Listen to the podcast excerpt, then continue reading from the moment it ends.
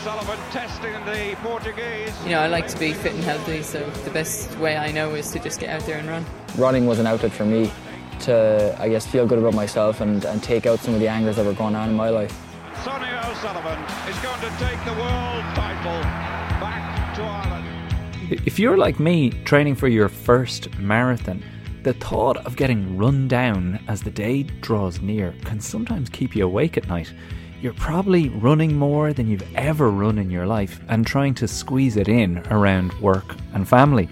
You already know you need more sleep, but your intake will have to adjust as well. Today on Irishman Running Abroad, the queen of Irish athletics joins me to talk about the nutrition and supplements that might help you fuel the engine and keep the train on track during the final 10 weeks of training. Hello there, Sonia O'Sullivan in Boston. It is Boston, right? That's where we find you today. Yeah, I am in Boston. I'm in a nice part of Boston. I'm trying to think what it's called now. You know, it's always when you go to these new cities, and I've been here on and off before, but to find a nice spot is great. You know, that you can walk out your door and you can go to a coffee shop and or you can catch a tram. But the reason I'm here is for the there's a track meet on in Boston University at this track that's one of the fastest in the world. People come here from all sorts of places to try and run fast times. And but it's like a weird situation. Like people come and run these races, but it's like there's 18 heats of the like 3,000 meters. 18? Or less. yeah. And yeah, and it just goes on for hours. And like this after, there's like nearly 500 people entered in the men's mile this afternoon. Oh my god! And they're all So- they're all competitive, serious athletes. There's no chancers yeah, in there. well, it, there's a lot of college athletes. Right. Um, lots, lots of college athletes. Um, you know, so they're all over there in their team uniforms, and yeah, it's just, it's like a factory, and they're just churning out these people running fast times, and you really have to tell you don't even know what's going on over there. So you know, you know when your athletes are running, and Yeah. that's the only thing that you can focus in on. Mm. And then every now and then you might meet somebody and they'll tell you, oh, there's this Irish person on it, maybe. And so then you have another interest. But other than that, you don't really know what's going on. You're the in the cattle market. It, it's exactly that. I mean, this it's just a zoo. I mean, it's a nice to have a break and to come away and sit and do this podcast and Lovely. hopefully get, grab a coffee on the way back. But people are in there running fast times, but there's so many people running fast times, and they're all trying to qualify for something. But the races, other than that, the races don't mean anything. Like you've no idea who wins half these races, and so it's a different motivation for people here Mm, um, mm. to just get into a race and try and run a fast time. And yeah, And I want to I want to say what's coming up in the show really quick because later on we'll meet a man taking on something a bit bigger than even a marathon. Uh, we'll go round the Strava parishes to hear what you guys have been running, and Sonia and I will do a little bit of reeling in the years because it is 25 years, Sonia, since you won the World Cross Country Championships, which are coming up next week, and I know you're heading to Australia to those. Does it feel like 25 years since Marrakesh, or do you remember it as clear as day? Um, no, I mean you kind of forget as the years go by, and it's only when you get to a milestone like twenty five years, and you you know you start counting up the years on your fingers, and then twenty five years. Yeah. That's like for me half a lifetime ago. You know, it's a lifetime ago for some people. Um, so yeah, no, it's it's amazing the time has gone by so quickly, but also how much things have changed in that time, and you know the world cross country back you know, in the 90s and, and before, it was the race that, you know, everybody wanted to run and to be a part of. It was the one race where you could go as a team with your country. And Ireland, you know, always had really good, strong teams, strong representation. Um, so this year it's really disappointing. There is not a single Irish athlete running in the World Cross Country. I know it's awful. Like and and the World Cross Country was one of those events where the Irish supporters used to come in force Mm. You know, and dressed in, you know, head to toe in Irish flags, green. You know, they were when I won in Marrakesh. You know, uh, Sean Callan and um, there, there was just a whole group of them um, would be in the background waving the flags, the scarves up.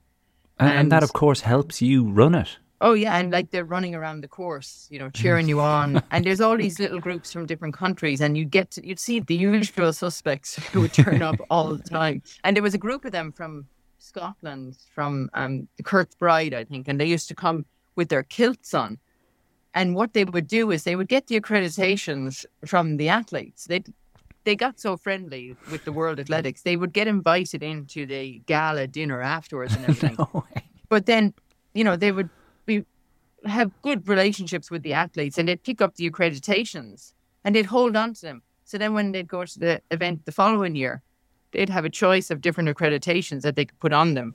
And then when they were going into the course, they could just waive the accreditation, you know, and easy access wherever you want to go. a different, a different time. Yes, and Uh, Harry, the other the other person I meant to mention was Harry Gorman was another one who, you know, they they just went to every event, and it probably all started back in, I think it was seventy eight and seventy nine when John Treacy won his back to back titles in Limerick and in Glasgow. You know, that became, I suppose, a, a big thing for Mm. the Irish supporters. A bit probably like the the Irish supporters that are following the Irish rugby team at the Mm. moment. You know, they just become a brigade and fan club, and you know, have Yeah. ticket will travel. What what a shame that there's no one heading down there. And like we say, times have changed, and it does lead in nicely to our topic for today. Because one of my favorite things to do is to go to the Sonia O'Sullivan autobiography uh, that I have on my phone, and before we do an episode like this, is search the topic that we're You about to do. phone? I have it on the phone.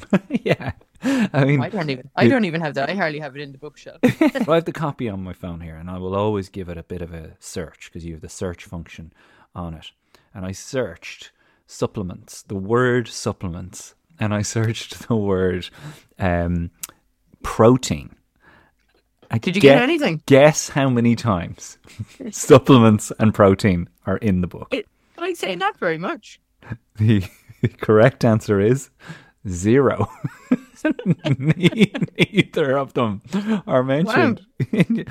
carbohydrates. Do you want to have a, a guess at when how many times carbohydrates get mentioned? Probably zero. A zero as well. No, no nutrition in there at all. None. None. The word diet only gets mentioned once, and that's in relation to you laughing at somebody who's on a fruit diet at some point. It is a it is a whole new world, right? That like when you go into a running shop now, there's a whole like library of s- salts and uh, rubs and uh, powders, bars and things that you need to have in your diet. My question to start off, Sonia, is do we really need supplements in our diet if we're going to be taking on these big races? Or is this just yet another thing that modern running has decided we can make money off? Uh, I'd say probably a bit of both. Um, I think sometimes you need them. Like right now, when I travel, I have different supplements that I bring with me. And sometimes I use them all the time, and sometimes I forget about them and don't use them at all. But if I find myself rushing around and yeah, don't really have time to stop and eat, then they can fill a gap. Okay. Um, and that's the kind of powder liquid substances, sub, what do you call them? Supplements. Substances. One of the reasons why it didn't appear in the book. I don't even know what they are. Because you can kind of tide yourself over with maybe a hydration, a drink, like after your run. Mm. Today, I came back from a run today. And it's funny when you come from the, like, you lose a couple of hours when you travel from, I wasn't quite in the West Coast, but it was two hour time difference. And even in America, you can lose, like, you wake up at eight o'clock in the morning, but that's really six o'clock in where we were in Arizona, like five o'clock in the morning in, in Portland. And what happens is you wake up, it's like five o'clock in the morning. And then you think, oh, it's too early, I can't get up. And then you fall back into a deep sleep because it is like really late in the night where you've been Yeah. for the past weeks. And then you wake up at eight o'clock and you're all groggy and you're kind of thinking, oh, I can't get up and run. So I was in a rush to get out and run because I had to go to the track this morning. And then when I got back, so there's not enough time to go and get something to eat. So I just had to grab a, a drink bottle and put some kind of a drink mix into it because then I knew that would carry, I'd be okay then with that. Hmm. But otherwise, I would get to the point where I'd be lightheaded and I wouldn't be able to cope. So but that but that wouldn't be how the dietitian would suggest you use these supplements to actually as replacements for food, right? I'm looking at what no, that's yeah that's probably an emergency situation, isn't it? Really? yeah yeah. So Or so get, get, getting it, getting into that emergency zone. yeah. So if we consider your career, uh, given that we're doing a bit of a reeling in the years episode today, it just wasn't something that was in your mindset during your career, or were you taking things like iron back then? I would have been taking iron. Iron definitely would have been something that I probably have taken all my life and still do. It's just a, a thing. Everyone just assumes that women have low iron and when they run, even lower iron. And so when you get tired, you go and have a blood test and you get your iron checked. And I mean, I, I wouldn't know wouldn't know any women that have high levels of iron. I think everybody has a low level of iron, some lower than others. Mm, And so then you're always aware that that's something that you need to keep on top of. mm. And running would would deplete it further, right? Absolutely, yeah. I mean, it's the pounding on any kind of hard surfaces breaks down the iron. That I think that's what happens. It breaks Yeah. down the blood cells and the iron depletes, and Yeah, I'm Yeah. looking at it. I'm looking at here, and the, the fancy word for this is uh, called foot strike hemolysis, and it, you you lose it through your sweat and your GI tract as a result Mm-hmm. of just engaging in this activity. So that's interesting. That was definitely a supplement that was in your diet at that all the way through your life and career. Yeah, hundred percent. And you know that was just, but you wouldn't consider it a supplement. That was kind of like something you needed, even Mm. though I suppose technically it is a supplement. To me, when I envision a sup envision a supplement, I think of like drinks that you have after your run or during your run or before your run. Mm. Um, hydration and then recovery for like protein and carbohydrates afterwards to kind of help you to recover after the big long run or big session Hmm. um, before you get a chance to have a proper meal. Right. Uh, and in previous weeks, we have talked about using uh, chocolate milk.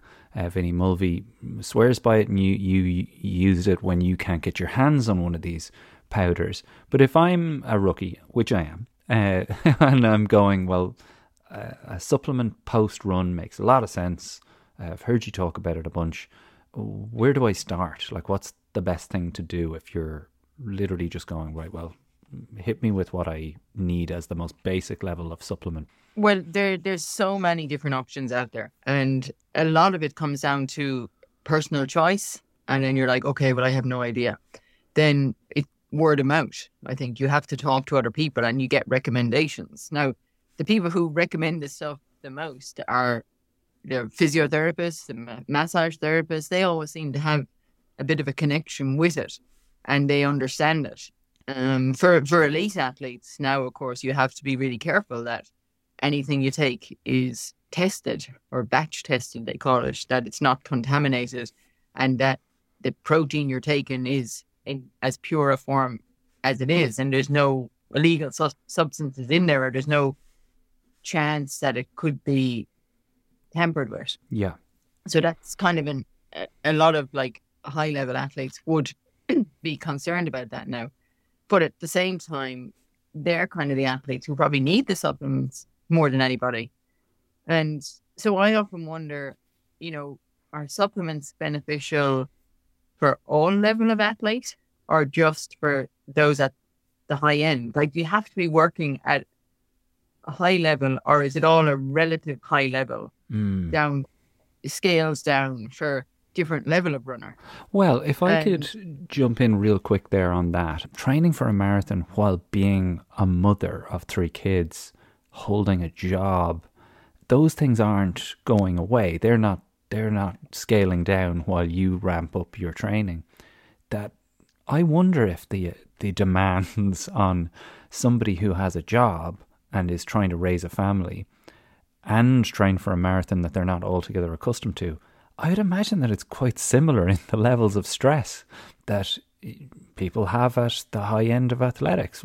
Yeah, no, I think you're right there. I think you know if you're if you have any kind of a training program that you're sticking to, and then you add in how busy your daily life is, and you know if you're you know a, mother or a father running around after kids, you're constantly running. You're never sit. You're rarely sitting down. Like Hmm. I know when Ciara and Sophie were, you know, when they were in secondary school, and they used to do sports, and they had to go training for sports during the week, and then Saturday sport. Like there'd be some days, and you'd be like, I haven't sat down all day. I need to sit down. You just feel like I just need a rest. Mm. And I think when you're in that kind of state, that's when you need to be on top of your your food intake. But then also, if you can't have proper food, that you have these little emergency snacks and supplements, and maybe they're not emergency then, if you're using them to, you know, recover from a run or a training session that you've done, so that you don't get worn down.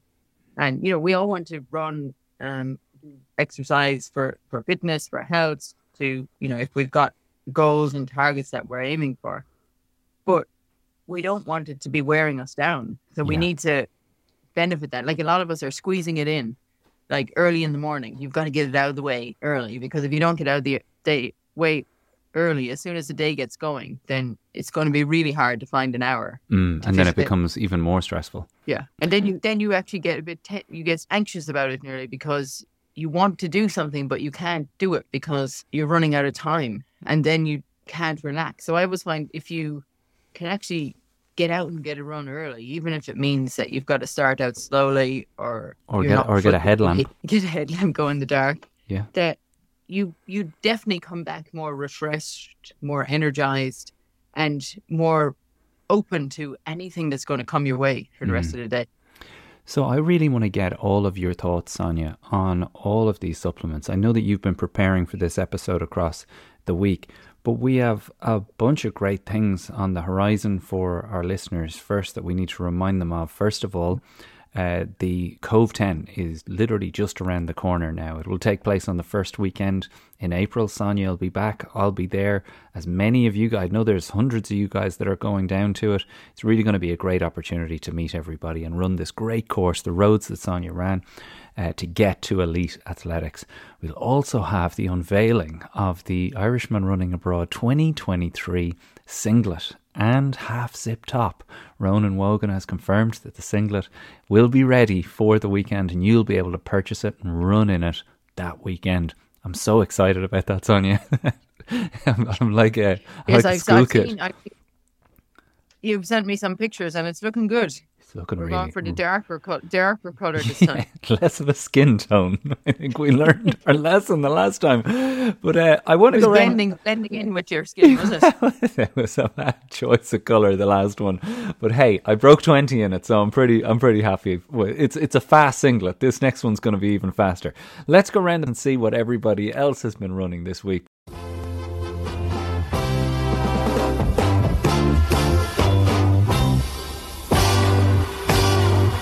Start with Sonia, I want to bring on on the live line Ian O'Brien, who is do, taking on a challenge unlike any other, maybe like anything I've ever heard of before. Ian is, of course, from West Waterford, 42 years old, and unfortunately was diagnosed with early onset Parkinson's disease five years ago. Then, Ian, you made a very clear decision that you weren't going to let this thing hold you back, were you? No, definitely not. And I turned to exercise because everyone I spoke to said, you know, exercise can, can really help it. And I used to run before and I kind of given it up and for different reasons. And so getting back into the exercise was a, was a big bonus. And obviously I've pushed off from there, kind of gone for this crazy idea as well. So Well, for a lot of people, I know you guys are probably sitting there going, oh, he's probably going to run London with Jar or something like that. No. What Ian is going to do is he's going to try and scale 27 peaks around the EU from Mount Blanc, Mount Olympus, Ben Nevis, and Carrauntoohil. And not just in his own time. 28 days, Ian. You're going to try and do all 27 peaks in 28 days. I, I mean, I don't know what to say. Uh, I mean, so, like when I said it to Sonia, she couldn't believe it. Uh, where did this idea come from? I think you need something catchy these days, unfortunately, to grab people's attention. One of the, the exercises I turned to was, was hiking, and I really fell in love with it.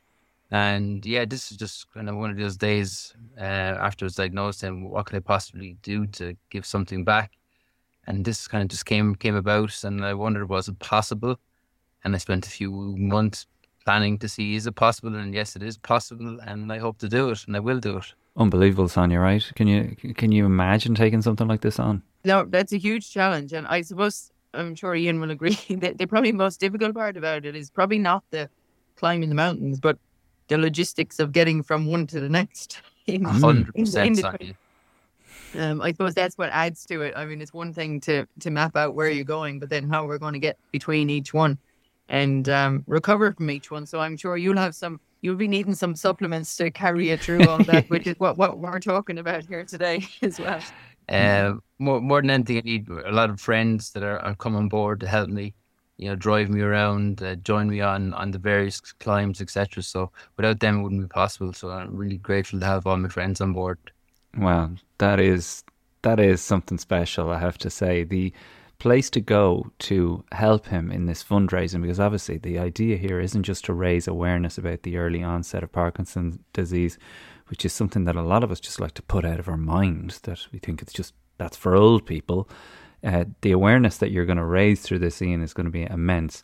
I mean, already, Ian, even the fact that we're having this discussion now will wake people up to the idea that this is something that affects people very young. How how are you doing right now with yeah, it? I'm doing good. Like so, it's one of the awareness ideas is that people when they think of Parkinson's, they immediately think of an old person shaking, and unfortunately, it's it's becoming more prevalent in, in younger people. And when I say younger, they consider young Parkinson's anything below sixty. So I'm in my early forties. I was diagnosed at thirty eight. So, you know, I know people in their in their twenties that have been diagnosed as well. So, unfortunately, this is getting more prevalent. So. I'm doing well. Like I said, I've turned to exercise. I still take tablets every day, but exercise really, really helps. It slows down the progression and uh, helps to deal with some of the symptoms. Well, uh, Ian O'Brien, thank you so much for jumping on the show, and we wish you the very best of luck. When is day one? Maybe we'll do a check in in weeks to come. So day one starts at the top of Mont Blanc, which is the 5th of July. And uh, it goes on from there and finishes on the 2nd, oh, sorry, 5th of June, and finishes on the 2nd of July uh, in Carrauntoohil. So back, back home for the last one. So Wow. Okay. Well, I'll do everything I can to join you on that day on the second of July. But That'd be until great. till then, best of luck from myself and Sonia. Well done and good luck, Ian. thanks, Jarlath. Thanks very much.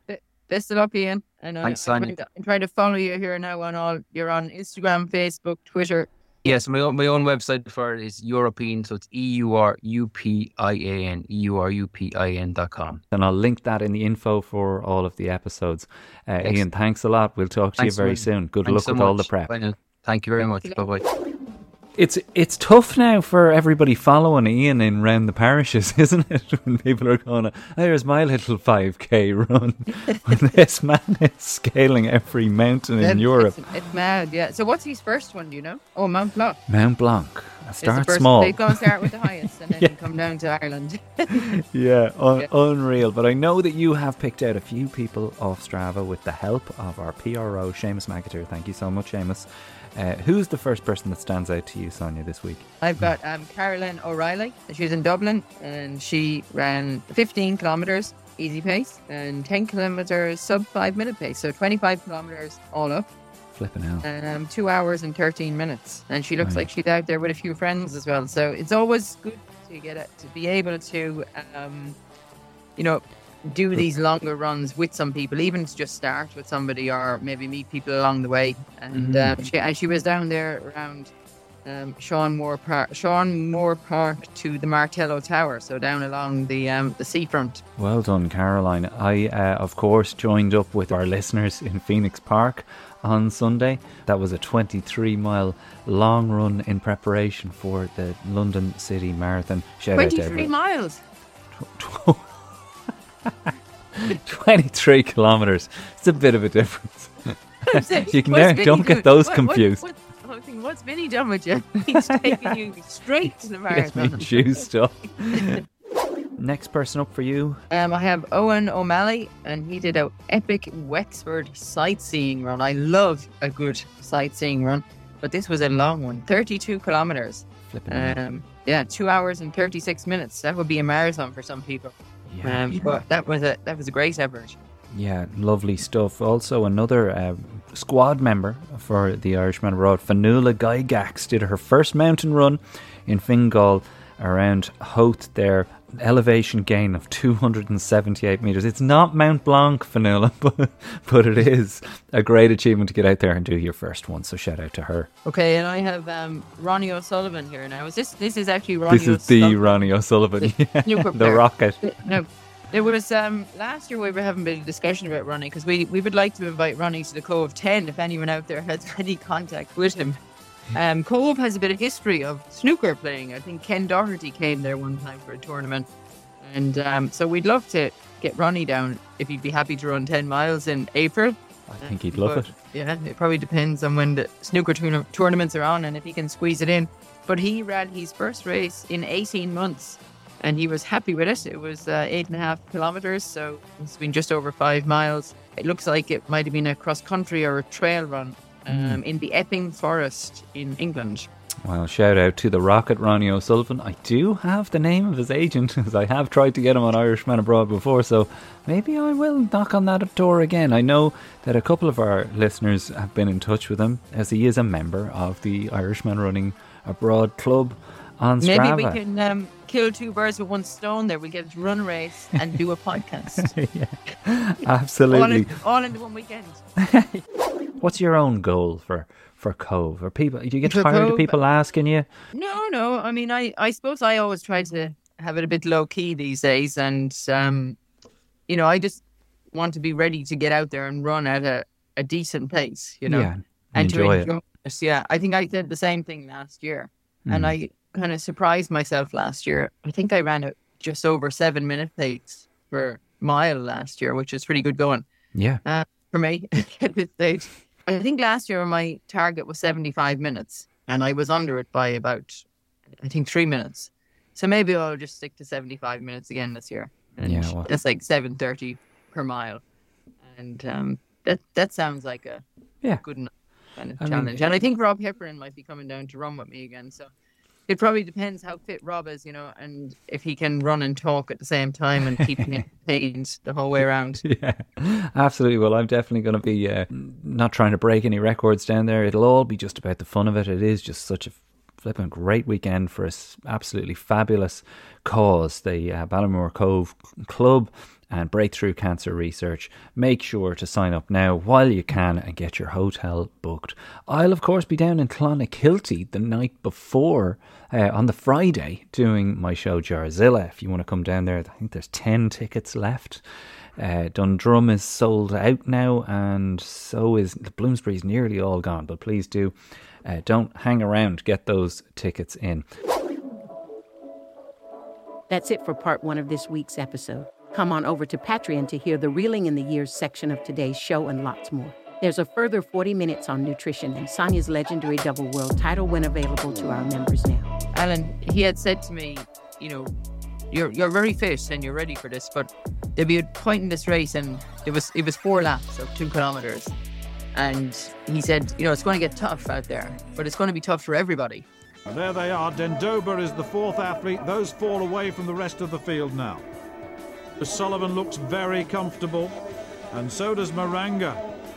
All danger for Paula Radcliffe. We just can't shake them off. And will it come down to the sprint, sprint finish? I think it may well.